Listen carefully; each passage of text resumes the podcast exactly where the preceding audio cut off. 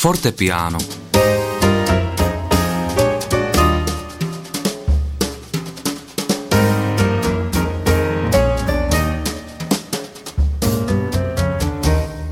Doba dospívání je rizikové období, kdy hledáme svou identitu a někdy se stane, že se namočíme do něčeho, z čeho se potom jen těžko dostáváme. Host dnešního fortepiána Zdeněk Kučera začal ve 14 letech cigaretami a v 16 už byl závislý na pervitinu. Na drogách byl závislý 20 let, což už nemusel přežít. Jakým zázrakem je dnes zde, i na to se zeptám. Vítej, Zdeňku. Dobrý den, zdravím všechny posluchače Rádia 7. Odkud jsi přijel do Brna? Eh, přijel jsem z malé vesnice u Velké Bíteše, která se jmenuje Vlkov. Uh-huh. A co děláš, řekni? Tak uh, myslíš? Práci. Práci. Uh-huh. Tak uh, momentálně se věnu stavitelství stavitelství. My se k tomu dostaneme, jak se ty k tomu dostal a vezmeme trošičku od začátku ten tvůj životní příběh, uděláme takovou sondu do tvého života. Dnes se s drogami setkávají lidé už ve děti, už ve velmi raném věku a zdá se, že to není jen zkušenost těch ze spořádaných rodin. Jak se s k ním dostal ty? Tak uh, u mě to byla vlastně záležitost uh, spíš hudby nejdříve. Mm-hmm. Protože na základní škole jsem měl spolužáky, kteří hráli na, na nástroje a jejich starší sourozenci. A tak jsem začal už ve 12 letech hrát na kytaru. Začal jsem s nimi uh, různě chodit po zkušebnách. Uh, založil jsem kapelu No a v tom okruhu muzikantů samozřejmě nejen alkohol, ale i marihuana a i tvrdší drogy, halucinogeny a potom i pervitin, takže takhle postupně jsem se dostal ke všem těmto látkám. Když to vezmeme, to už je nějakých kolik? 20-30 let? Možná, ne? Je ti kolem 40, předpokládám. No, 45 už mě mm-hmm. bylo. A dnes se také děti setkávají vlastně s těmito věcmi už na základní škole, tak už tehdy to tak bylo. Tedy to bylo ve 14 si začal? Uh, ještě dřív jsem začal kouřit cigarety, ale to bylo jenom tak, jako že mi krabička vydržela na týden. Ale uh, když jsem poprvé měl dávku pervitinu, tak to uh, mi ještě nebylo 16. Hmm. V 15 letech. Je to tak, že člověk přijde do nějaké party, kde to jede a nějak se do toho zapojí sám, nebo proč, proč vlastně člověk začne brát drogy? Víš co?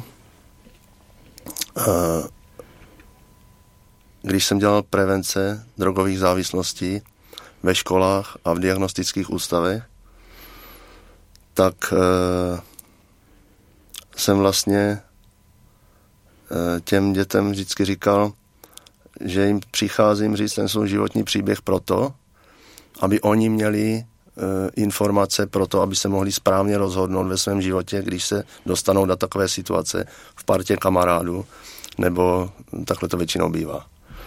A přesně takhle jsem to měl já že jednou mi prostě kamarádi starší řekli, nastav ruku mladý, ať nejsi škodný. No a už to bylo. A, a už to bylo. Hmm. Hmm. A potom to trvalo celých 20 let. No, jak na tobogánu, střídavě oblačno.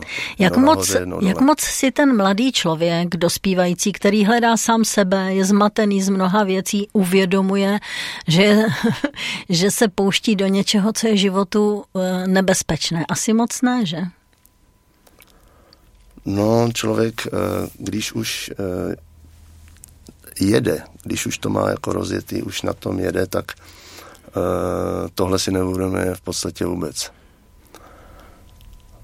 kdy jsem si začal uvědomovat, že když budu takovým stylem životním pokračovat dále, tak eh, to nemůže skončit jinak než smrtí. No tak to bylo až po těch 20 letech. Hmm.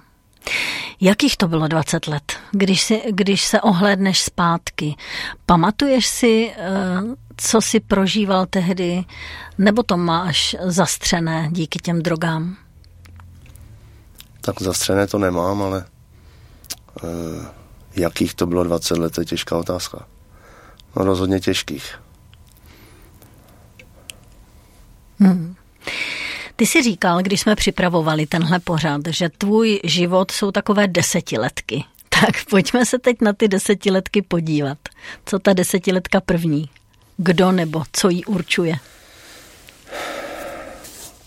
Tak je pravda, že jsem říkal, že eh, v podstatě eh, ta otázka, eh, jak jsem z toho vyšel ven, to znamená, jak jsem vlastně začal žít jako tam máš taky otázku normálním životem, je přímo spojená i s mým obrácením. Mm. A to se právě dělí na ty desetiletky. Takže, nebo já ho takhle dělím, takže ta první desetiletka je v podstatě od narození do mých deseti let, kdy e, moje prababička Julie Kohoutková, rozená Kučerová, umírala ve svých 93 letech. Já, chlapec, ročník 77, 10 let života odžitého, takže mm-hmm. na kraji života. Ona téměř století odžité za sebou. Uh, Husákovo dítě, tím mm-hmm. pádem 77. Mm-hmm. ročník z ateistického prostředí, rodina ateistická. Uh, jediný, kdo uh, byl věřící u nás v té rodině, tak byla tato prababička, katolíčka. Mm-hmm. A ona, když umírala, tak na smrtelné posteli, já jsem za ní přišel, samozřejmě ze školy všude informace, že jako Bůh žádný neexistuje, taky říkám, babi, žádný Bůh neexistuje. Mm-hmm. To vám ve škole neříkali a ona se na mě podívala, zvedla prst, upředně se na mě podívala, to takový prorocký výraz. A říkala, ale je chlapče, to poznáš. A tam se to propojilo když já potom později, až jsem došel do těch uh, míst, uh, do toho času životního, kdy jsem fakt potřeboval uh, nějak uh, se vymanit z toho života na drogách, tak jsem si vzpomněl právě na tento okamžik, kdy ta prababička moje, která mě měla tak ráda, mi řekla o Bohu, že Bůh je. Hmm. To je zajímavé, jak to funguje, taková nějaká informace, která proběhne jen tak, jen tak v tom dětském věku a jak potom se třeba vrátí, když to člověk potřebuje. že? No a ona potom odešla, že mm-hmm. ze světa a tohle mi tady zanechala, ten odkaz. Když bychom trošku se zastavili od, u toho tvého života, který uh, byl v období 20 let, kdy si byl ponořený v těch drogách. Ono to není tak, že by člověk si řekl, tak trochu si vezmu, jo, a nějak budu žít dobře. Ono to jde hůř a hůř, že? Je to tak. Dolů a dolů a dolů. No, Ono Zkus to nám to trošku přiblížit to lidem, post... kteří nevědí. Ono to v podstatě je tak, že e, nejdřív se člověk s tou drogou seznamuje, že? Takže si to vezme jedno, pak přemýšlí o tom, jako jestli se mu to líbilo nebo ne. No pak přichází další takový tripy, no a e, nejdřív je to taková, jako, jak se říká, víkendová záležitost. No a pak se to postupně mm, nějak zvrhává do e, větších rozměrů, až většinou to nakonec e, skončí u denní dávky nějaké. Hmm. Takže to byla základní škola. Co, co si po základní škole dělal dál? Šel si někam studovat nebo se učit? Co si dělal dál? Já jsem eh, šel na učňovský obor na Hybešovu 15, automechanický. Automechanik. Ano. No, dobrý obor mechanik opravář se zaměřením pro silniční motorová vozidla. Mm-hmm. A dělal jsi to potom? Nikdy. Jak to? Jak to? No dělal jsem různé práce ve svém životě, ale tohle nikdy. A tam si to zvládal i s tou drogou? No, tak zvládal, tak... E, zajímala mě muzika, zajímaly mě drogy. Hmm. Takže v podstatě ve druhém ročníku už jsem byl místo školy většinou buď v hudebninách, kde jsem zkoušel kytary a efekty kytarové, anebo e, někde, kde se vařilo na nějakém bytě. Hmm. Hmm. Tak eh, život speciální, řekla bych, eh, v určitém okruhu lidí, jako kdyby život v takov, na takovém nějakém ostrově mě to připadne. Prostě uzavřený do toho svého, že hudba, drogy, hudba, drogy. Jak jsi vnímal ten svět kolem sebe? Vnímal jsi ho vůbec v té době? Vnímal samozřejmě, ale v podstatě eh, spíš jako takový nepřátelský, spíš eh, jsem tak pohrdal společnosti, taková mladistvá revolta, hmm, hmm. která je s tím užíváním drog spojená. Většinou užívání drog, nebo většinou, asi to tak je, tak eh, vyžaduje i nějaký finanční obnos mít stále, protože si to musíš pořád nějak eh, kupovat. Ať už teda suroviny, když už potom se vaří, anebo přímo hotovou tu drogu, kde si zháněl peníze. Takhle to Vydělal jsi tak, tolik? Takhle to vždycky nebylo. Aha. Uh, já si totiž pamatuju přesně den, kdy jsem potkal jednoho jako narkomana taky kamaráda takhle ve městě, tady v Brně na České a, a říkám mu, jestli nemá čáru a, a on, že bych mu aspoň za to měl dát stovku a já říkám, jako peníze. A on říká, no to už teďka v Praze takhle funguje mm-hmm. a už se to přenáší sem do Brna, jo, už jako se ty, ten perník prodává.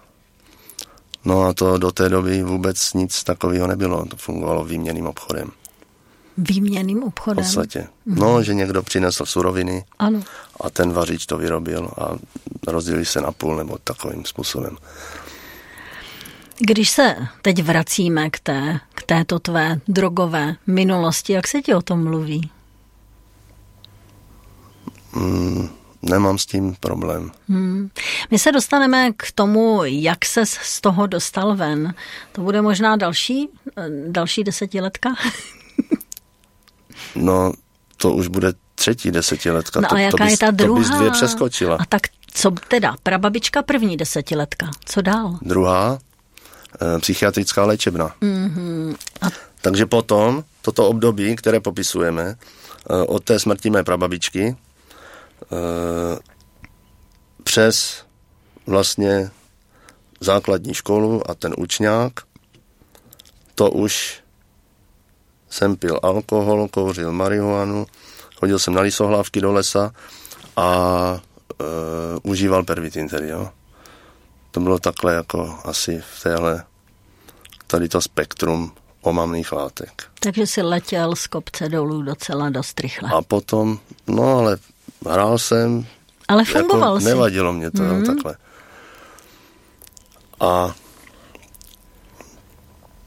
uh, bylo období, kdy jsem si jezdil uh, do Holandska v rámci konopné turistiky pro nějakou, pro nějakou tu marihuanu, pro nějaké konopy a jelikož jsem tam uh, si z toho vždycky vybral nějaké semínka a pěstoval jsem si je u babičky na zahradě, tak jeden rok, druhý rok, třetí rok, tak mě to bavilo, to pěstování, to křížení, že to bylo začátkem 90. let, to tady ještě eh, ta legislativa eh, konopná byla v plenkách, v podstatě to bylo pořád stejné jak za minulého režimu. Takhle se na to dívala i policie, takhle se na to dívali mm-hmm. sousedí všichni. Takže leco šlo. No, byl to spíš průšvih v tom, že nakonec mě, eh, nakonec mě takový jeden soused jak se říká, udej svého souseda, dobrý ten, ten pomocník nějaký STB nebo tak něco, mm-hmm. tak mě nakonec udal a e, když jsem byl u soudu, tak jsem měl tam soudní znalce z oboru psychiatrie a jeden z nich byl ředitel psychiatrické léčebny v Černovicích. A ten, když se ho paní soudkyně ptala na názory soudních znalců, tak e, jí odpověděl, paní soudkyně, chlapec je nemocen a půjde si k nám lehnout. Navrhuji ústavní léčení protitoxikomanické. Mm. E, tak ona ho poslechla, přiklepla mi to, e, já jsem měl nástup, e, přišel jsem tam, zaklapli se za mnou dveře a e, v podstatě na půl roku jsem věděl, nebo na tři měsíce to bylo ze, e, takhle soudem stanoveno, e, ale pak to musel zase soud zrušit. Ano. Což e, samozřejmě bylo na něm, že? takže já jsem tam nakonec byl půl roku. Ale k čemu se chci dostat e, v té psychiatrické léčebně? E, potkal jsem tam i křesťany mm-hmm. a jednomu říkám jednoho dne, říkám kamaráde, půjč mě nějaký knihy, už jsem tady tak zabydlený a už, už teda se tady nudím. Tak on mě půjčil knihu, Cesta ke Kristu se to jmenovalo. E, přečetl jsem ji, nic si nepamatuju z toho. Jenom na poslední stránce vím, že tam byl popisován odchod duší k Bohu. A to bylo moje, když se na to dívám zpětně, první zjevení v životě, protože když jsem si to představil, tak najednou se něco stalo. To já jsem vůbec nevěděl, co. Šel jsem tam na kuřárnu, to jsem ještě tenkrát kouřil, kouřím, přišel tam jeden ten křesťan, ten jeden teda mi tu knihu půjčil, to byl katolík a druhý byl evangelík, to byl takový typ lenonky, mm-hmm. dlouhý vlasy, takový underground, takový hippisa. A ten přišel na tu kuřárnu a já jsem se na něho díval a říkám mu, hele, ty seš taky křesťan a ty mi řekni, co se mně stalo. Tak jsem mu popsal, co se stalo a on začal zpívat a modlit se a jásat a radovat se. Jsem na něho koukal a na psychiatrii no, běžná no, no, no. věc, že se něco no, takového je, stane. To je pravda, ale on mi říká, e, bratře, to se ti stala taková věc, že tě Bůh pochřtil duchem svatým. A já říkám, a takhle, jak je mě tady dobře? On říkal, no, tak to, co pocituješ, tak je pokoj boží. Takže, a teď už bude všechno jenom lepší ve tvém životě, jo? No, hmm. No, takže potom jsem vrátil tu knihu tomu uh, druhému kamarádovi. No a pak tam přišel kněz římskokatolické církve, dal mi Bibli a řekl čti. Tak jsi začal? Tak jsem začal. Mm-hmm. My si teď dáme písničku, necháme naše posluchače trošku v napětí a pak budeme pokračovat.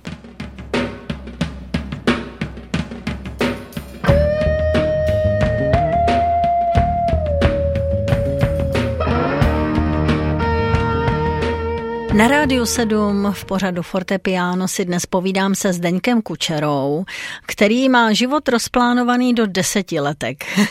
A už jsme si povídali eh, docela o té tvé drogové minulosti, která ti zabrala skoro polovinu života. A teď se dostaneme eh, k další části toho tvého života, takže první desetiletku jsme si řekli, to byla prababička Julie, potom jsme se dostali s tebou na psychiatrii do Brna a potom další etapa je vězení. A co bylo mezi tím? No v podstatě je to tak, že já to moje obrácení dělím na desetiletky. Mm-hmm. No. Takže potom po té psychiatrii eh, tak se zvrátil z psychiatrie? Já jsem měl, já jsem měl takovou, já chci říct, že jsem měl takovou myšlenku, když jsem přišel domů, tak jsem si říkal, no dobře, no tak, eh, tak Bůh mě nějak volá k sobě a říkal jsem si, ještě jsem mladý, ještě si budu užívat zároveň, jo.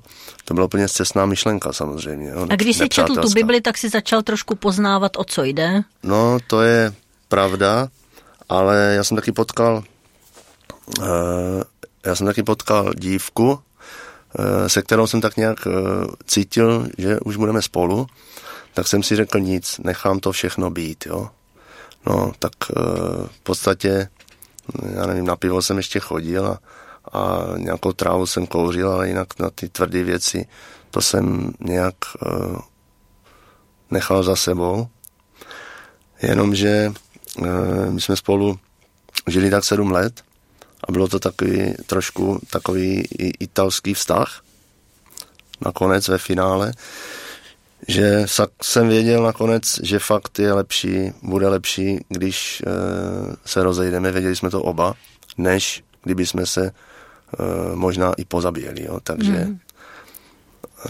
v podstatě to byl potom zlomový okamžik v mém životě, kdy zase jsem sáhnul po tom pervitinu a to už byla doba, kdy vlastně e, tam byl ten výměný obchod za peníze. A proto, že by to teda stálo moc peněz, tak jak už si říkala předtím, jo, tak ono tak vždycky nebylo, ale potom už v tom období, jo, tak protože by to stálo moc peněz, tak jsem si říkal, no nic, ale teď já přece si to umím uvařit, že jo, oni ti staří vařiči, když mě bylo 17, tak říkali, hele mladé, ale na tu baňku nesahej, jinak to skončíš, skončíš v kriminále, jo? To, jako to takhle končí. No, tak já jsem to uchovával v paměti a nevařil jsem. No ale potom jsem si řekl, když si to umím uvařit, tak přece za to nebudu platit, že jo. No tak jsem začal vařit a, a ono se to pomalu rozjelo a že občas se o tom někdo dozvěděl a tak e, nakonec se to rozjelo tak, že jsem skončil v tom vězení, že jo. Po asi čtyřech maximálně pěti letech, teď to nevím úplně přesně, denní konzumace. Jo. Denní konzumace? Ano. Tak to už je ale hodně. To už uh, byla jako jízda taková, že už se to nedalo zastavit a v podstatě, uh, kdyby mě nezavřeli, tak uh, bych asi umřel. Jo. Hmm. Takže v tom, vězení, v tom vězení si potom určitě musel prožít nějaký absták, že jo? Prožil? No, tak... Nějakou odvykačku? No, tak eh, jako jo, ale nebylo to tak hrozný. Jo. Nebylo? Tak jak, se, jak to člověk jsem... zná z těch filmů? No, tak on, ten pervitin není heroin, že? Tam nejsou ty, mm. ty fyzické příznaky, ale psychicky teda jsou silný, ale v podstatě, když už člověk v tomhle je naložený jak zavařeniny vláku, tak to opravdu je asi tak, jak říkáš taky, že uh, tak nějakou dobu, měsíc, dva, možná tři, jsem se tak jako trochu kroutil, no, bylo mě, bylo mě tak špatně, jako než ono to všechno vyjde, mm. ty, ten jed z těla ven, že. Jak Takže já jsem teď říkal, že to nebylo tak hrozný, ale... Mm, ale bylo. Bylo, no. Bylo, no, no. nic krásného. No. Jak dlouho jsi byl ve vězení? Uh, byl jsem tam rok. Hmm. A co se v tobě odehrávalo? Což odehrávalo se, měl si o čem přemýšlet, ne? Určitě v tom vězení. Má člověk čas na přemýšlení? No, tak určitě jsem přemýšlel uh, o životě, ale uh, každopádně, uh, když jsem byl zvyklý celý život nějak uh, pít a uh, fetovat, tak jsem samozřejmě měl taky tu vizi, že eh, až mě pustí, no tak eh, se někde opiju nebo si jedu, jo. Tak, takhle to taky bylo.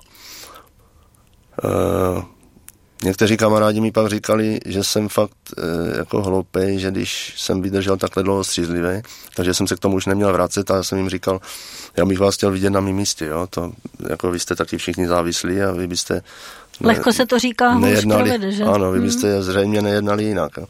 Ale každopádně eh, potom to trvalo už jenom tak rok, potom, co mě propustili z toho vězení. To bylo v roce 2009. A v podstatě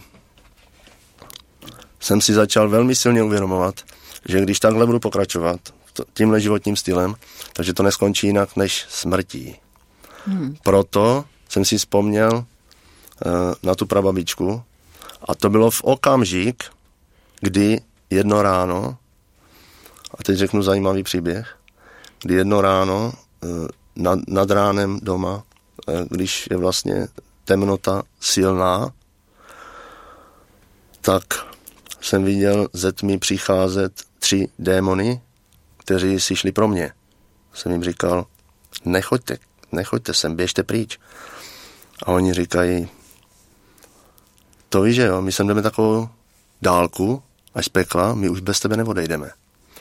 podstatě chci říct, že duchovní svět je reálný a že e, to nejsou jenom takové řeči a že tyhle ty věci jako alkohol a drogy jsou e, nástroj nepřítele. Hmm. A e, není to jenom v pohádkách, v podstatě pohádky jsou na tomhle nějakým reálným základu, protože opravdu ty temné síly mají největší sílu asi takhle e, jo, mezi tou půlnocí a svítáním. A oni v podstatě byli jako zhmotněná tma. A bylo to velice nepříjemný. Věděl jsem, měl jsem fakt stísněný pocit, věděl jsem, že uh, ono se to pak uh, odráží v realitě, uh, když člověka takhle zabijou takový uh, ďáblové, uh, že někde ho najdou oběšenýho, zmrzlýho, utopenýho nebo něco takového. Ale v podstatě je to fakt hmm. to, že je to taková smrt uh, duchovní. Jo? A uh, v ten moment jsem si vzpomněl na tu prababičku, kdy mi říkala, chlapče, ale Bůh je, to poznáš. A já jsem si říkal, aha, když ona mi to říkala, jak jsem už říkal předtím, ta babička, která mě měla tak ráda, tak je to pravda a já musím se obrátit k Bohu, to je jediná cesta. A kdo jiný, logická úvaha, než ten, kdo vše stvořil, i člověka z jeho duší, tím pádem i mě, může takhle tu rozbitou duši zase uzdravit a dát ji dohromady do pořádku, než ten, kdo ji stvořil. Že jo? Tak, to byla zásadní situace. A tak co si udělal? No věděl jsem, že musím začít abstinovat, to byla jedna věc, protože jsem věděl, že jakmile v tom duchovním světě udělám ještě krok, tak jsem tam, tak oni si mě vezmou. Takže, uh, že musím začít abstinovat, najít si práci, bydlení dobrý, uh, zase začít hrát, jo, koníčky jsou potřeba taky. Pak jsem si říkal, nechám se pokřtít a ožením se. Jo, tak to si měl takový plán to, to, o několika bodech. To jsem si takhle spočítal ano. na prostých jedné ruky. Ano, ano. Máš nějaký okamžik, který považuješ opravdu za ten, jak my říkáme my křesťané, to obrácení, kdy jsi věděl, že chceš žít pro Boha, dát mu svůj život, že to je ta nejlepší cesta, kterou můžeš udělat? Máš takový okamžik, nebo to byl spíš proces? No, já myslím, že to byl právě spíš ten proces. Mm-hmm. Protože ty už si něco věděl. Přečetl si kus Bible, nevím, odkud si četl Bibli. Od starého zákona, od začátku? Nebo ti někdo poradil v tom? Jsem četl tak různě, hlavně ze začátku přísloví, eh, knihu Kazatel a tady ty starozákonní knihy, mm-hmm. když se mě dostala Bible do ruky poprvé. Mm-hmm. Mm-hmm. Tak když jsi měl tady tuhle, tenhle zážitek, prožitek, dost děsivý, když to tak vyprávíš, asi to pro tebe také muselo být dost děsivé. No samozřejmě, tak, tak bál jsem to, se smrti. Tak tě to přimělo k té změně, když jsi udělal teda ten výčet, ten seznam, co chceš, tak začal jsi to dělat? Přimělo, ale taky to byl proces. Nebylo hmm. to tak jednoduché. Hmm, hmm, hmm. Takže jsi začal co? Teď bych řekl další příběh, který je trošku uh, takový jako, uh, je tam zakomponováno víc prvků. Řekni. Víc úrovní. Ano. No, uh, to bylo v době potom, uh, kdy jsem prodal dům, protože mi i moje matka, i uh, uh, policisté od nás okrsku tam řekli, že jako jistě měli zkušenosti, tak říkali, jestli chceš nějak začít žít normálně, prodej barák, spál za sebou mosty, jinak se toho nezbavíš nikdy. Mm. Tak jsem to udělal. Přestěhoval jsem se e, do Brna. Pod Svícnem je největší tma. A no, tak, aby mě e, ti lumpové, co ke mně jezdili pro drogy, mm. nenašli, aby mě nehledali. No a začal jsem hledat Boha. Jak? Našel jsem si práci A jelikož jsem věřil, že pravá víra je římskokatolická, podle té mé prababičky, tak jsem začal obcházet ty farní kostely ve městě, v Brně tady, e, takhle ty bohoslužby. A poněvadž jsem toužil vnitřně velmi silně po spojení s Bohem, tak jsem věděl, že je třeba e, to přijímání pod obojí. Mm-hmm. A takhle jsem to nikde neviděl v těch farních kostelech, ale pak jsem to viděl u jezuitů, kde i ministranti, kromě teda kněží, přijímali pod obojí a e, byl tam jeden takový starý páter, který takže na to... chleba i víno, abychom ano, to který, který na to do, dohlédal, takže mm-hmm. vždycky to tak bylo. A já když jsem to viděl, a oni vyhlásili, že jestli je zájem, e, je nedostatek ministrantů a jestli je zájem o ministrantskou službu, tak ať se, kdo má zájem, zájemci hlásí zákristii. No, takže jsem tam šel, oni mě vzali do té služby a už jsem sloužil s nima u obětního stolu v jezuitském kostele a přijímal pod obojí. Zhodou okolností to je uh, jediný kostel, uh, který uh, měla stará jednota bratrská. Když byli vypovězeni jezuiti uh, odsud z, z Moravy, tak uh, tam mývali bohoslužby. Takže to je zajímavé, že moje kroky... To je ten kostel ve městě? Ano, na mhm. ulici Jezuitská. Jezuitská. To zrovna, mm. že je zajímavé, že zrovna tam vedly moje kroky. Mm. Že to zřejmě nebyla náhoda. Uh, jenže uh, pochopil jsem, že uh, to není pro mě, že to vlastně není to, co mě naplňuje. Že to není úplně ono, to, co čtu v písmu. Tak jsem hledal dál. Obcházel jsem protestantské sbory, přišel jsem eh, jednou do slova života a jedna starší sestra se mě ujala, paní už v penzijním věku. Eh, jednu celou zimu jsem k ní jezdil domů, modlili jsme se spolu, taková jako duchovní očista, taková rekapitulace života a všechny tyhle věci. A ona mi pak říká na konci té služby, říká Zdenku, moje služba tobě už končí. A já říkám, to není možné, já to tak necítím. A ona říká, ale já to tak cítím, já už to tak vnímám. Tak jsem říkal, dobře, tak ty seš tady e, eh, 20 let s Ježíšem, nevím jak dlouho, tak mi prosím tě připrav ještě nějakou literaturu nebo nějaké spisy, ať můžu studovat dál. Tak ona mi to připravila, dala mi to všechno, já jsem četl knihu doma, Moc z výsosti od reverenda Johna Greenfielda, kde je popsán, popsáno vylití ducha svatého v Ochranově, Ochranově. a všechno předtím a potom kolem toho.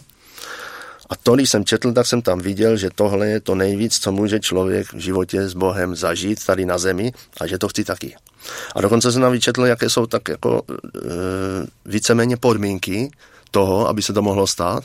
Tak jsem obcházel dál ty sbory a říkal jsem to pastorům a pomocným pastorům, zapálen a oni kývali hlavou, že ano, ale na druhou stranu mi řekli, no ale my máme jinou vizi a my máme jinou, jinou cestu. Jo? Tak já jsem z toho byl takový trošku zklamaný a nevěděl jsem, kudy jít. Ale jak jsem takhle obcházel ty sbory, tak jsem jednou přišel. Uh, uh, přišel jsem, ne, teď jsem vlastně chtěl říct, že uh, ta sestra, uh, co mi tu knihu půjčila, tak jsem mi řekl, uh, když jsem mi to byl vracet, tu knihu, tak jsem mi řekl, ale potřebuju znát celou pravdu. celou pravdu. A ona mi říká, dobře, já vím, kdo to má tak pěkně skládáno ty informace, a to jsou manželé Rafaelovi ve Velké Bíteši. Takže já domluvím tam schůzku a pojedeme tam. No a mezi tím já už jsem e, chodil eh, v podstatě do romského sboru na ulici Věstonické, sbor křesťanské pomoci, kde když to tam e, otvírali tu novou církevní budovu, která vlastně byla dřív restaurace, ano. tak bylo potřeba to trošku upravit, zrekonstruovat. E, takže e, když jsem pracoval v divadle, byly divadelní prázdniny, tak pastor mi řekl, e, nic, tak si vem doma madraci, tady nahoře je byt pro zaměstnance, Pepik už tam bydlí, už tam spí, aspoň tam nebude sám a budeš tady. No tak já jsem si dovezl madrací, polštářek a, a, a už jsem byl tam a už jsem tam brousil sádro kartony nahoře a mezi tím se stalo to, že tam právě David Rafael přišel rekonstruovat koupelnu. To bylo fakt zvláštní boží jednání, že jednou byla bohoslužba tam a na konci té bohoslužby jsme se modlili tak, jak se modlí, tak různě lidi na bohoslužbě. Já jsem se modlil a modlil jsem se, Bože Otče Všemohoucí, eh, zapal v nás ten oheň moravských bratří vylej ducha, jako v Ochranově 13. srpna 1727. A on tam byl, David Rafael, a slyšel to a říkal si právě, aha, kdo se to tady tak modlí, jo? protože e, jako e, nesetkal se do té doby moc s lidmi, kteří tady ty informace no, mají. Ano. A já jsem teda e, potom slyšel od pastora tam e, to jméno, jo, je tady David Rafael, zítra přijde tu koupelnu tady rekonstruovat, zítra začne pracovat. Já jsem říkal, to je můj člověk, kde je, já ho musím vidět. Já jsem věděl od té sestry, co mi půjčila tu knihu. Takže jsem vlastně, uh, uh, on říkal, teď tady byl, ty, ty ho neviděl? Já říkám, no já jsem ho nikdy neviděl, jenom vím, že se s ním mám setkat. No tak on zítra přijde. Takže druhý den přišel, začal tam pracovat, já jsem pracoval nahoře. Teď já jsem měl ty otázky pořád v sobě, co se tý, týkali e, našeho národního duchovního odkazu, toho odkazu našich otců duchovních včetně Jana Amose Komenského, Jana Blahoslava a dalších. A on pak se optala manželka doma, když přišel domů e, z práce, tak jak to dneska šlo? Nebo kolik z toho udělal. On říká, no ani moc ne, protože tam pořád za mnou chodí ten zde někdo té koupelny a ptá se na ten odkaz, jo. Takže já jsem vždycky e, pracoval, přišel jsem za ním, měl jsem otázku, on mi to odpověděl, dal mi, vyložil mi, co jsem potřeboval, šel jsem, přemýšlel jsem, až jsem měl další otázku, jako pracovat, pracoval jsem, přemýšlel jsem u toho a když jsem měl další otázku, tak jsem zase přišel za ním do koupelny a takhle to probíhalo. Takže Bůh to tak zařídil, aby vlastně uh, jsme tam takhle pracovali. Takhle vás propojil. Jo, na jednom místě uh, několik týdnů. V tomhle je opravdu vidět, uh, že boží cesty jsou nevyspytatelné.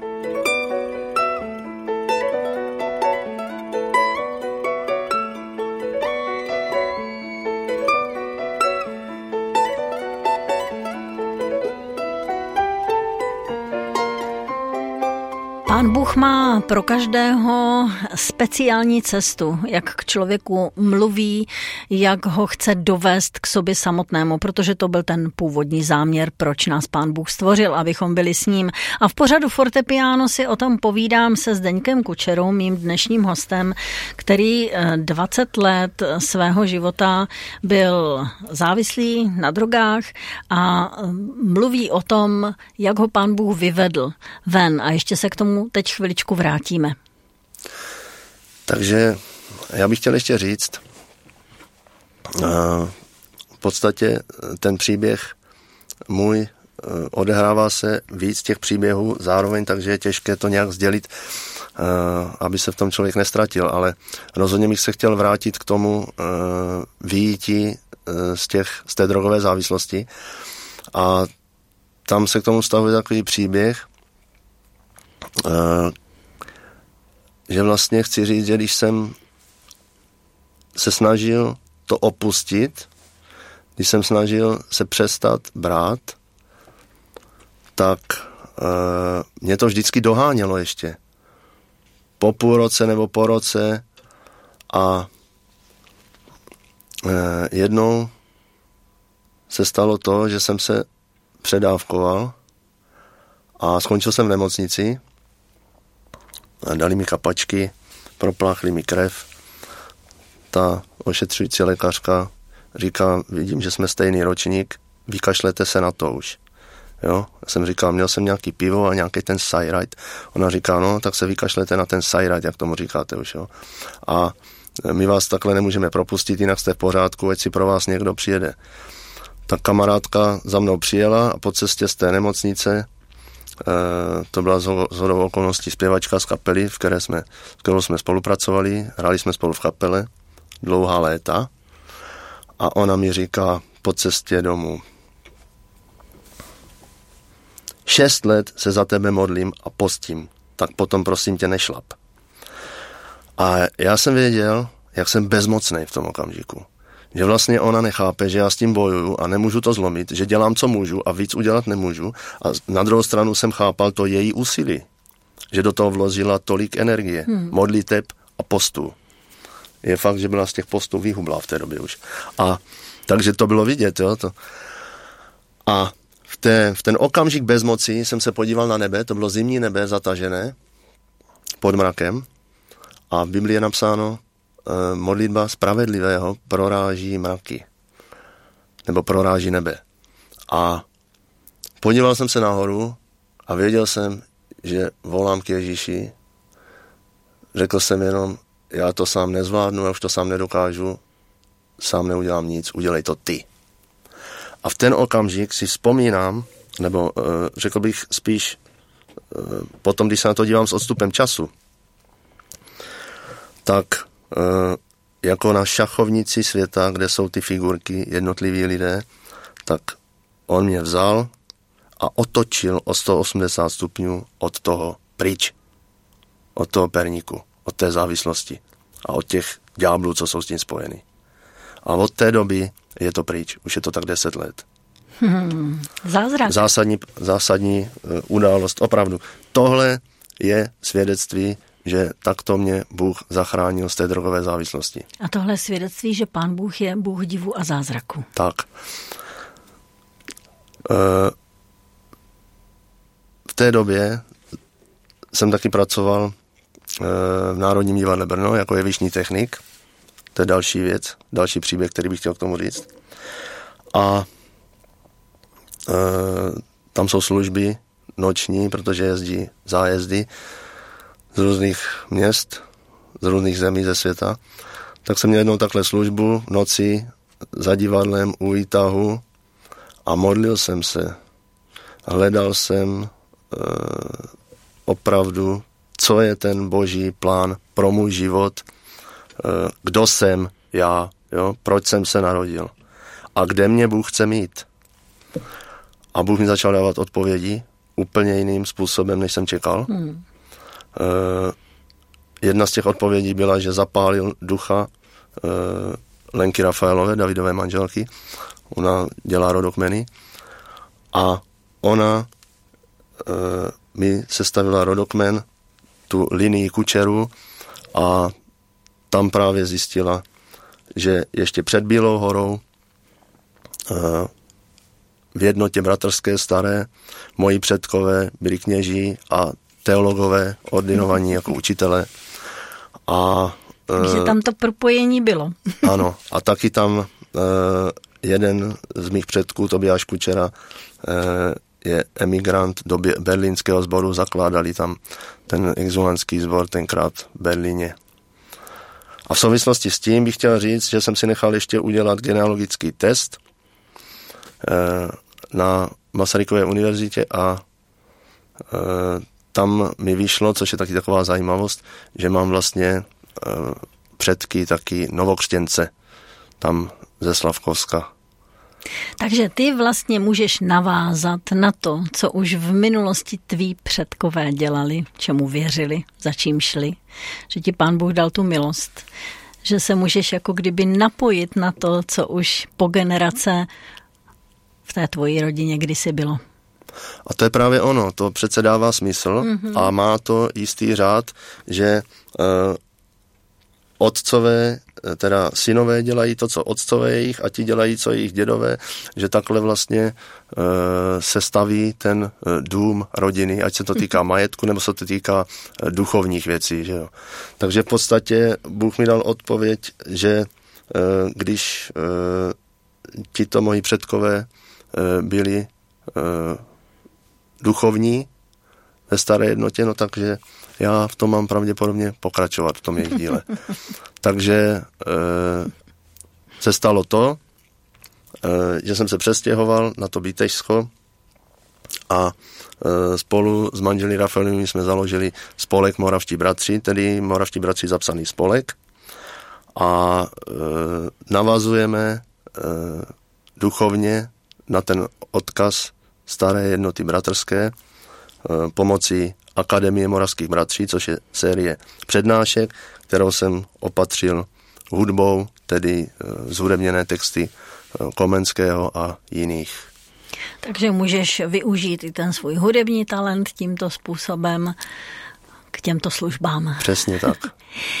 Naše povídání se chýlí ke svému závěru. Určitě by bylo zajímavé pokračovat dál o té současnosti, ale třeba se zase někdy sejdeme a budeme hovořit jenom na toto téma těch moravských bratří, což je tvoje životní téma a e, v tom se teď pohybuješ. To je něco, o čem rád mluvíš, přemýšlíš, ta historie a to přenesení do současnosti. Ale možná na závěr můžeme říct, že ten odkaz moravských bratrů je stále živý a že je co z něho čerpat, že? No samozřejmě, tak v podstatě... Co třeba máš na srdci konkrétně, co bys chtěl předávat dál eh, z toho, co moravští bratři nesli? No co mě opravdu e, zasáhlo, tak e, je právě ta čistota řád a rýzost té staré jednoty. Hmm. A to je to, co bychom v církvi potřebovali, že mít? Možná ve větší míře, než je to v současnosti. Určitě. Takže čistota, jak jsi to říkal, rizost. A ten řád. A řád. Tak možná, že když si tohle to zapamatujeme, no, co chceš ještě říct? Řád totiž eh, je jeden eh, z bodů, který nám eh, synům a dcerám Moravy odkazuje Matka Církev, jednota bratrská, perem posledního biskupa Jana Amose Komenského v závěti. V tom Nebo, kšaftu. Jo, v kšaftu, ano. Mm-hmm. Umírající matky. Tak možná, možná, že po, po téhle tečce za naším povídáním mnozí sáhnou po tomto eh, díle Jana Amose Komenského, aby si oživili, co tam vlastně odkazuje, co tam vlastně připomíná a odkazuje církvi, tedy i nám do dnešních času. Děkuji ti, že jsi byl hostem ve Fortepianu. Děkuji ti, že jsme mohli eh, slyšet tady ten tvůj příběh aspoň ve zhuštěné podobě, protože bylo by to na dlouhé povídání. A přeju ti, abys dal odhaloval to, jaký je pán Bůh. I skrze tu historii, která tě tolik zajímá. Děkuji. Já děkuji za pozvání. Hezký den.